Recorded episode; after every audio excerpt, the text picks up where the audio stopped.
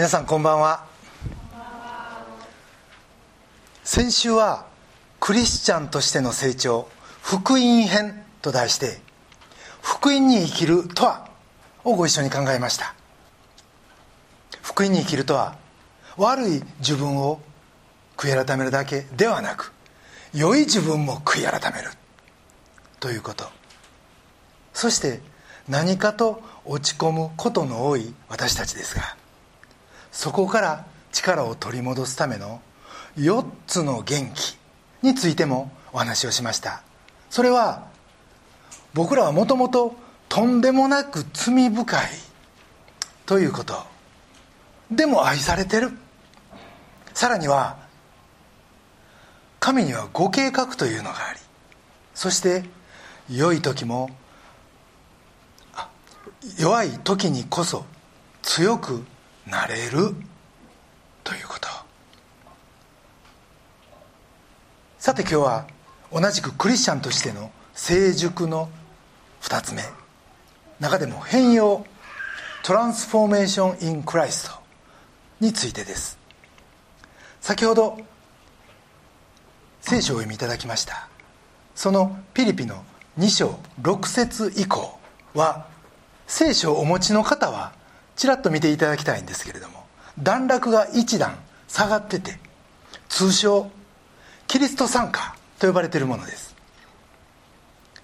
ところでこのピリピ書をはじめとするパウロの手紙は全て福音書より前に書かれてるんですね。そのパウロの手紙に当時のローマ帝国が決して許さなかったこの歌が民間では確かに歌われてた。そしてそれが記録されてた。ということになります。これは驚くべきことです。どうして許されてなかったのか。それは皇帝のみが神だからです。このキリスト参加。それもその大迫害の中に残されあえて僕らに伝えようとした真理。それはキリストにある変容なんです。今日はそれを3つのポイントでご一緒に考えてみたいと思います。まず1つ目のポイントはキリストの謙遜は僕らの謙遜のためだった。皆さんは親鸞というお坊さんが「歎異抄」という本を書いたのは聞かれたことがあるでしょうか？それにこういう文章があるんですね「善人名をもて王女を研ぐ。言わんや悪人親」聞かれたことあると思うんですね。これがパウロのパウロの信仰義人と似てるという話を何度か聞いたことがあります。確かにそうだと思うんです。ところがある講演の中で語られたのが確かに親鸞の教えとキリスト教の教えは似たところがあるが決定的な違いがある。それは仏教が仏になるといういわゆる成り上がり型上昇志向の宗教であるのに対しキリスト教は神が人となりたもうというへりくだり型の宗教だということ。それ聞いてなるほどなと思いました。実はこれがクリスマスに起こったことなんですね。ピリピの2章の6節から9節にこうあります。キリストは神の見姿であられるのに神としての在り方を捨てられないとは考えずご自分を虚しくしてしもべの姿をとり人間と同じようになられました。人としての姿を持って現れ自らを低くして死にまでそれも十字架の死にまで従われました。それゆえ神はこの方を高く上げて全ての名に勝る名を与えられました。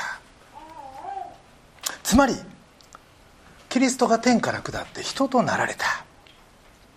そしてこのことによって今度は僕らの姿が変えられていくんですね。つまり前半はキリストの姿後半は僕らの姿と変化の主体が変わっていくということです。これはこのキリストが人間となられたこの受肉これが僕たちを買い戻すためになされたことだ。それゆえに起こることなんです。ところで皆さん僕たちが姿を変えていくという時にこういう言い方聞かれたことないですか？僕たちはキリストを着るんだって。キリストを信じたことによってキリストを着る。でもじゃあそれ来たらすぐに変わるんかそれらしい生き方がその日から始まるんか。というとそう簡単なことじゃない。ということは皆さん経験の中で知っておられるんじゃないか。と思います。実はそれは先ほども言いました。キリストが人間となられた。キリストの受肉ということがよく分かってないところから来る難しさでもあるんですね。つまり神が人となった。言い換えると陶器師がいわゆるね、器を作る陶器師が自分の作品である陶器になったって。それも壊されるために。このものすごい変容が実は僕らのためだった。と理解する。それが必要なんです。逆に言うとそれが分からんうちは僕らの変容もないわけです。つまり僕らはクリスチャンになったらじゃあ簡単に変われるのかというとそうじゃない。ということなんですね。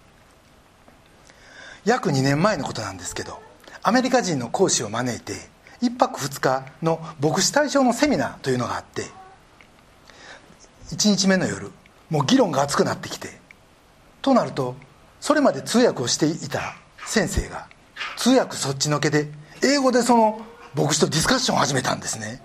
まあ聴衆の中には英語に英語に堪能な方も多かったんでみんな黙ってそれ見てるわけです。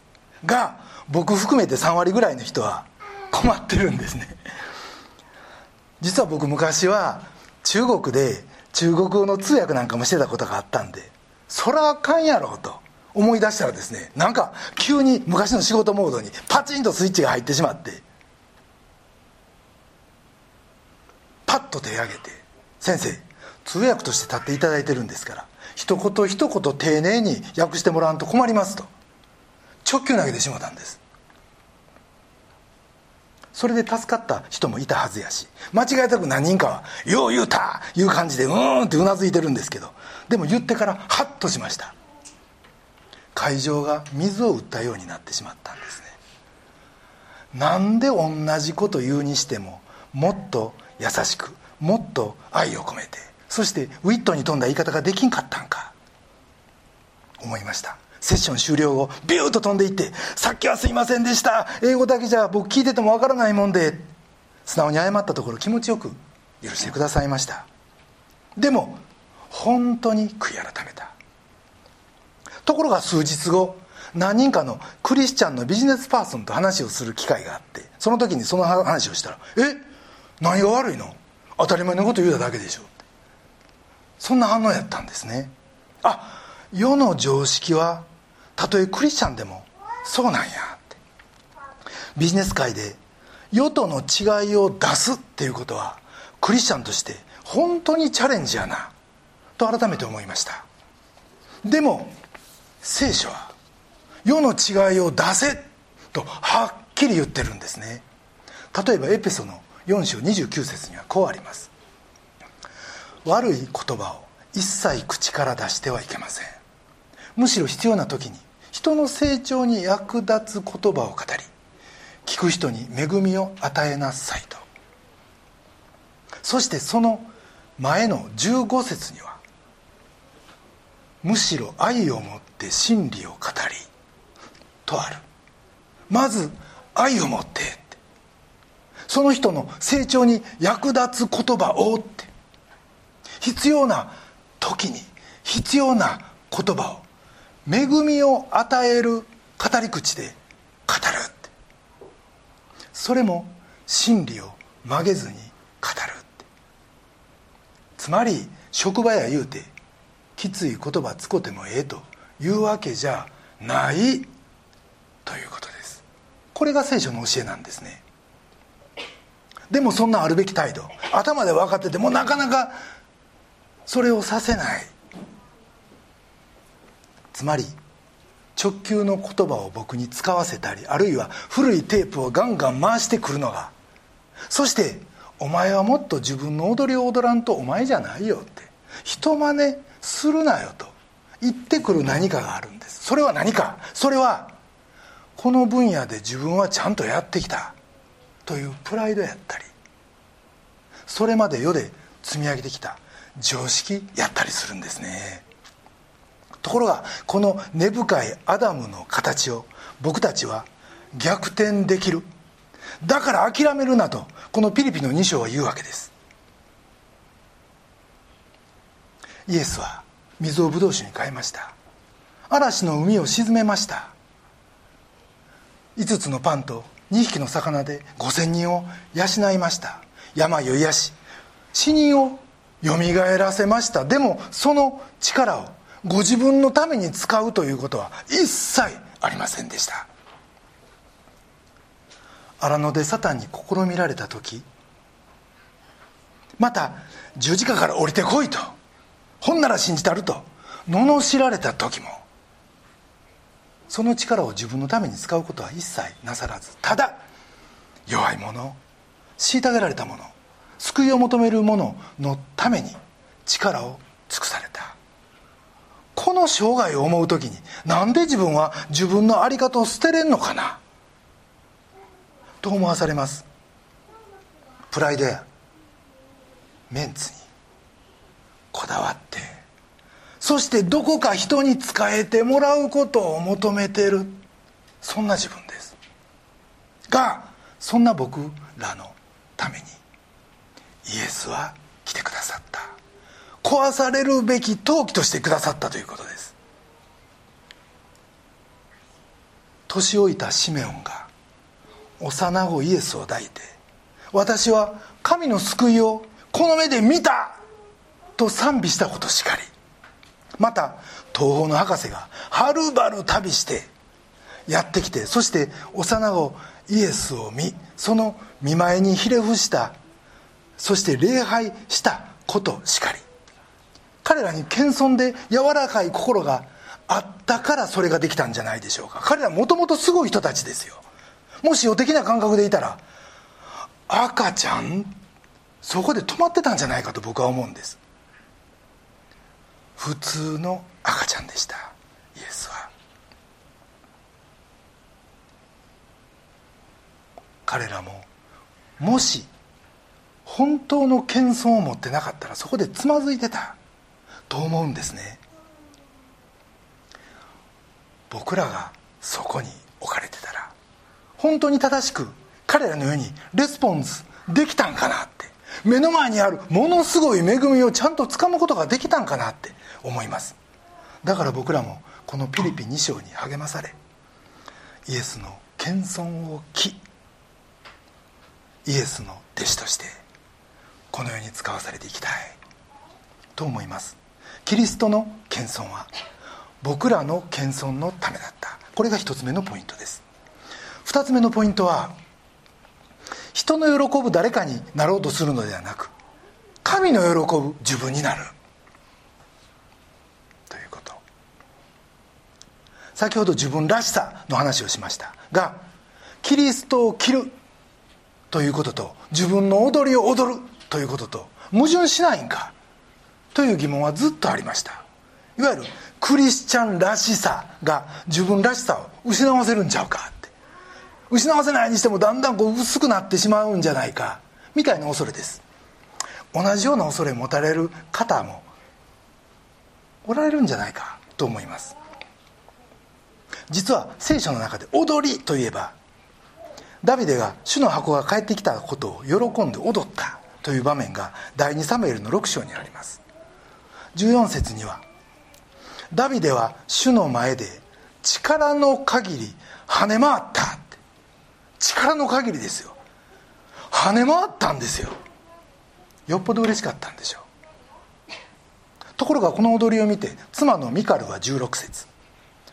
ダビデ王が主の前で飛んだり跳ねたりしているのを見て心の中で彼を蔑んだとあります。ミカルとしては王やったらもっと王らしく堂々と振る舞ってよという思いやったんでしょう。じゃあ僕らは日頃ミカルなのかそれともダビデなのかということです。もし僕らがミカルがダビデに望んだようにとにかく自分以外の誰かになってカッコつけようとしてるとしたら神はそれを見て悲しまれてるということです。逆に自分の得意技はこれです。でもここはダメなんですと。ええも悪いもどんどん出していくスタンスを。精霊は僕らに励ましてくれてます。僕は転職して上海から帰ってきてですね車でお客さん回りする仕事にいきなり着いたんです。が上海では運転する機会が一切なかったということ。と車もともと僕苦手でまあ好きでもなくてさらにまあ長いブランクでもう全然ダメになってですね初日に立体駐車場の車庫入れで会社の車こすってしまったんですね。その時もえらい迷いました。何迷ったかというとすぐに上司に言うて謝るかそれともちょっと様子を見るか。誰がやったかなんて明日になったら分からんぐらいのもうちょっとした傷やったんですよ。でもこれが自分なんや。これでだと評価下がっても。いやそれは僕なりの評価なんやと。もう祈って。もうぶれんように。もう祈って祈って祈って表示の前行って「すいません」すぐそのこと言ってしましょう書きました。下村には今後運転はさせん方がええなと。思ったかどうか分かりませんけど。まあでもそれでもその方が助かるわと思って書きました。一方で社内で具合の悪い同僚がいると聞いたら僕はクリスチャンなんてお祈りさせてと自分から進んでお祈りに行くことを新しい会社では通しました。変なやつやなと思った人もいるかもしらんけどでもそれが僕の自然体やし基本的に具合の悪い人にとって祈られるというのは嬉しい嬉しいことみたいでみんな最初えっと驚くんですけど最後「ありがとう」言ってくれます。ついでにこのこともお祈りしてとか言ってなんか自分の息子が受験するからみたいなこと言われたりもしたんですけど。ええも悪いもこれが自分。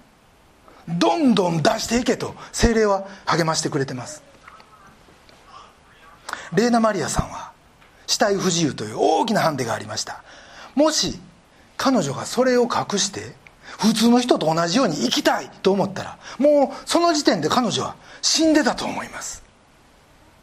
彼女の場合隠しようがないほどの大きな障害だったしだからこそ迷いがなかったとも言えますが彼女は不自由な体とそして歌のうまさをその両方100%オープンにし今命あふれる人生を生きてます。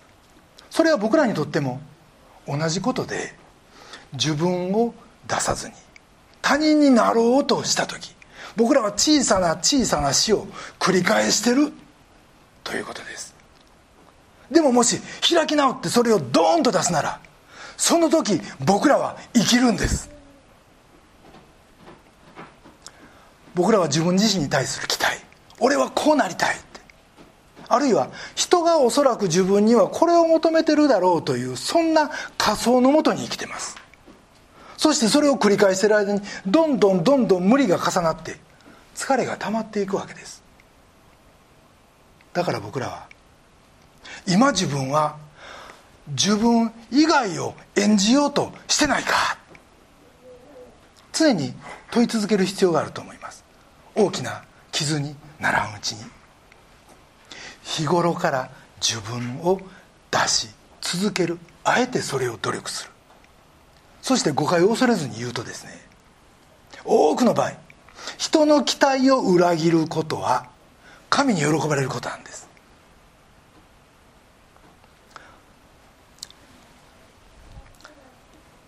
ジョンソン大統領はベトナムの北爆を停止すると同時に次の大統領選には出ないと宣言しました。世界平和のためには自分の政治生命を断つことしかここは前進できない。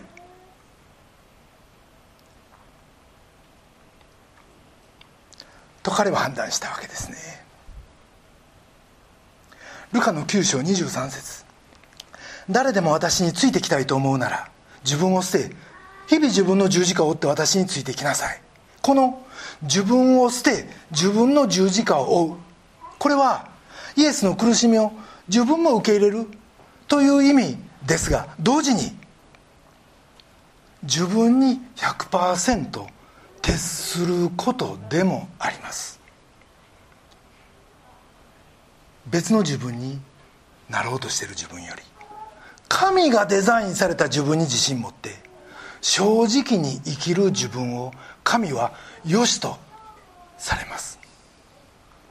もちろん元の自分見てバカにする人もいるでしょう。でもこれが自分の踊りなんだって。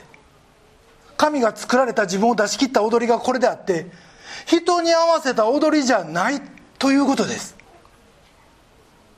皆さんもっと楽になりませんか？もっと自分出しませんか？自分の踊りで神を賛美しましょうよ。これがキリストを着て自分の踊りを踊ることなんだ。とサラリーマン生活の最後の10年それに気づいてほんまに楽になりました。ダビデの視点かそれともミカルの視点か神を神とするかそれとも人の評価を第一とするか。神の作品である自分を喜ぶかそれとも常に不達成感あああれもできてないこれもできてない。ばっかりの悲しい人生を歩むか。これは日々の選択です。そして前者を選ぶ時。僕らは初めてキリストを着て自分の踊りを踊る。職場にあっても神を賛美する。こんな突き抜けた仕事人になれるんじゃないでしょうか。人の喜ぶ誰かになろうとするのではなく神の喜ぶ自分になる。2つ目のポイントです。3つ目のポイントは変容を遂げた我々はキリストと共に挙げられる。ピリピの2章に戻りますがキリストの形には後半があるんです。9節から11節を読みします。それゆえ神はこの方を高く上げて全ての名に勝る名を与えられました。それはイエスの名によって天にあるもの地にあるもの地の下にあるものの全てが膝をかがめ全ての下がイエス・キリストは主ですと告白して父なる神に栄光を期するためです。賛美は十字架で終わりません。そこまで従われた御子神は高く上げて全てに勝る名を与えやがてこの10節真ん中にある言葉。天にあるもの地にあるもの地の下にあるものの全てが膝をかがめ主を礼拝する。とあります。もともとアダムの形に生まれた僕たちです。がイエスを信じる時アダムの形からキリストの形に変えていっていただける。第一ヨハネの3章2節にはこうあります。しかし私たちはキリストが現れた時にキリストに似たものになることは知っています。つまり回復し逆転し最後は神がキリストを高く上げられたように僕らも高く上げられるということです。それはどういうことか。おそらくこういうことなんだろうと思えるお話が幸福の王子というお話の中にあるのでそれを最後にご紹介させていただきます。幸福の王子は幸福に暮らし生きてる間は泣いたことが一度もありませんでした。が死後銅像になったその王子の足元に一羽のツバメが一晩明かそうと羽を休めます。がその時ツバメは王子の目に涙を見るんですね。王子は言います。私は生きている間は見たことがなかったけれどもこの高い塔の上から眺めていると世はあまりに悲惨だ。ほらあの貧しいお母さんは子供にオレンジを買ってあげることもできない。そして彼は銅像の剣にはめ込まれているルビーを持っていくようにとツバメに言います。次の日ツバメが南へ旅立とうとすると王子は「もう少し手伝ってほしい」と言い今度は「あの苦学生は暖炉にくべる薪も持ってないから」と右目のサファイアを運ばせます。そして左目がマッチ売りの少女に届けられるとその時点で王子の目はなくなってしまいました。それ以来ツバメは南に行くことを諦め王子の目になって不幸な人貧しい人のところに王子の体の金箔を剥がしては持っていくようになりとうとう王子はみすぼらしい灰色の像になります。冬になってツバメは王子のところを離れようとしません。王子は自分の豊かさと僕らの貧しさを交換してくださったキリストでありまたツバメはその王子のことを心から愛してた。と作者のオスカー・ワイルドは語ります。ある朝ツバメは死に王子の鉛の心臓はバチン！と音を立てて割れます。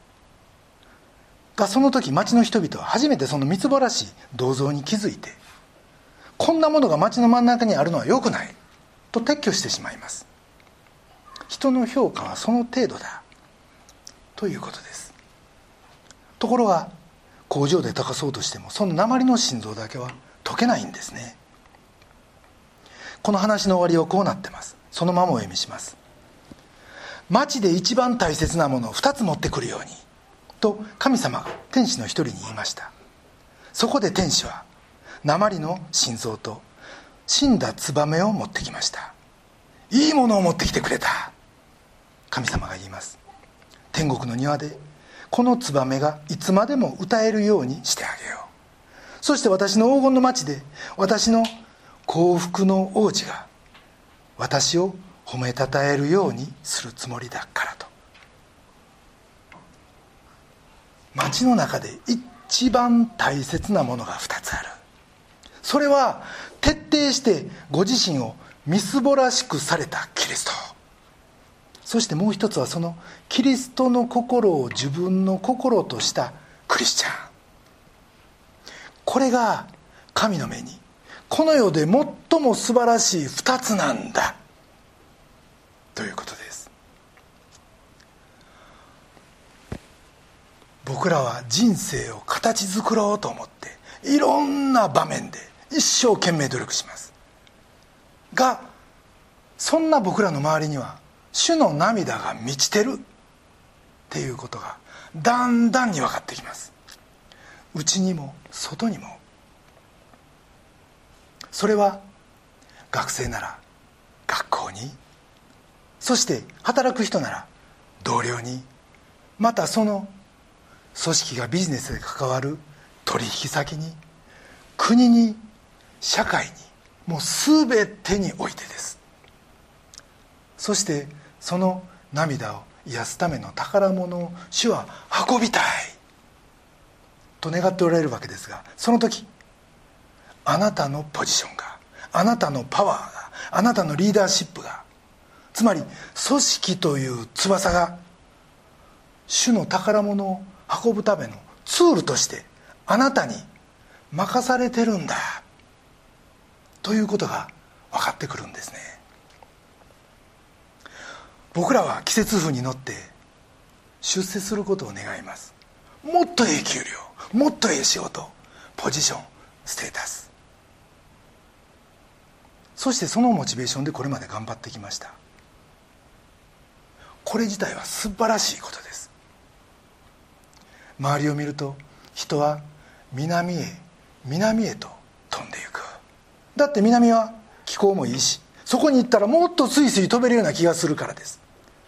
とにかく南の空はみんなの憧れ。ではあるけど。でもじゃあ僕らはそこに行って何を運ぶか。ということです。実際僕らは今のステータスポジション権限を上昇のための通過地点と考えてしまう傾向があります。が主はそれを貸してくれないか。と今だ今あなたに語っておられます。そこにとどまって私の翼となって私の心を運んでほしいと。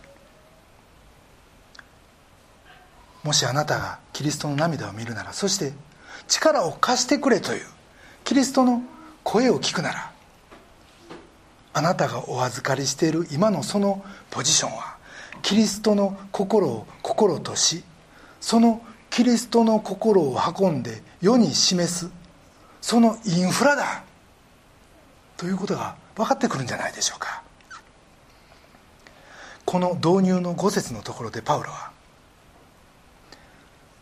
キリストイエスのうちにあるこの思いをあなた方の間でも抱きなさいと言っています。これは文語訳では「何時らキリストイエスの心を心とせよ」実はこの「キリストの心を心とせよ」という言葉ほど僕らの目指すべき成熟を明確にまたコンパクトに言い当ててる言葉は聖書のどこにもないんじゃないかと思います。そしてその中身が6節以降のキリスト参加なんですよね。このキリストの思いを思いとし心を心としその変容を我が変容とするなら神は間違いなく僕らを最後に高く上げてくださいます。そしてあの幸福の王子の話の中のツバメも宝物として天に上げられていったんですね。変容された我々は最高のものとしてキリストと共に挙げられる。これが3つ目のポイントです。今あなたは一つのポジションを占めてます。そしてそれをどう用いるかが問われてるわけです。誰かに勝つためではなくあるいは自分の存在価値を自分に示すためでもなくそしてそれを他人に認めさせるためでもなく世の全体を。たとえそれは誰も気づかんぐらいのビビたるビビたる変化かもしれないけれどもそれを良いものにしていくために働く。みんなの幸せのために働く。それも愛を持ってなす。要するに僕たちが幸せにすべき相手は家族だけじゃない。ということです。部下だけじゃない。友人だけでもない。自分の組織だけでもない。それは全世界だって。全被造物だって。とにかく神からお世話せよと。任されてるもの全部だということです。この神の視点に立ってキリストの心を心とし今与えられているそれぞれの場でキリストの心を運ぶ働きを僕たちもさせていただきたい。と思います？先週からアドベントの2週にわたってクリスチャンの成熟についてご一緒に考えてきました。福音に生きる三位一体の交わりに生きるキリストと共に変容する。それは神に喜ばれる自分になること。そして最後に僕らはキリストと共に天に上げられると聖書は約束しています。TCC は3年目に入りました。ぜひ僕たち個人の刷新個人の変容そしてそれに続く教会自体の変容を通しいよいよ主に喜ばれそして主にお仕えする教会として今始まったばかりの新しい一年を共に祈りそしてお仕えしていきたいと思います。それでは一言お祈りいたします。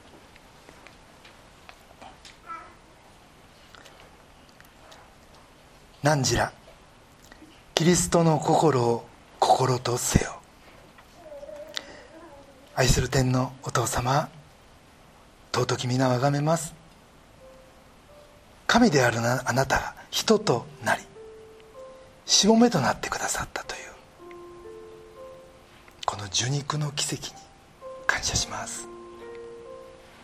また私たちがキリストの心を心とする時あなたはこんな私をもキリストと共に天にあげると約束してくださっています。そのことを感謝します。どうぞ自分の価値を証明するために頑張るのでなくまた今あるポジションを上に行くための通過地点とするのでもなくあなたの備えられたその場所であなたの愛を運ぶ器としてお持ちください。キリストを着た私がいよいよ自分の踊りを大胆に踊ることができますように。そして私たちのパフォーマンスを通して家庭にクラスに職場に東京に日本に世界にあなたの福音が満ち満ちてゆきそこにあなたの栄光が表されますように。この後生産式も執り行われます。どうぞ主の臨在と祝福のうちにお導きください。尊き私たちの救い主主イエス・キリストのお名前によってお祈りします。アーメン。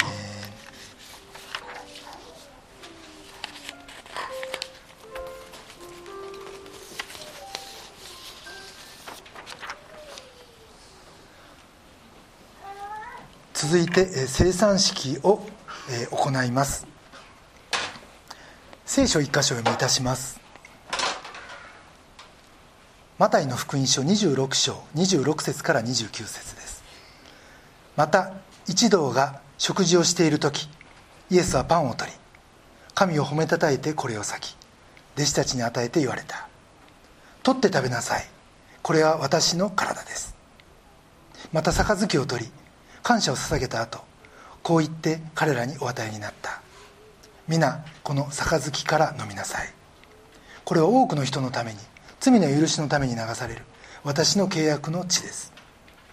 私はあなた方に言います。今からのち私の父の御国であなた方と新しく飲むその日まで。私がブドウの実からできたものを飲むことは決してありません。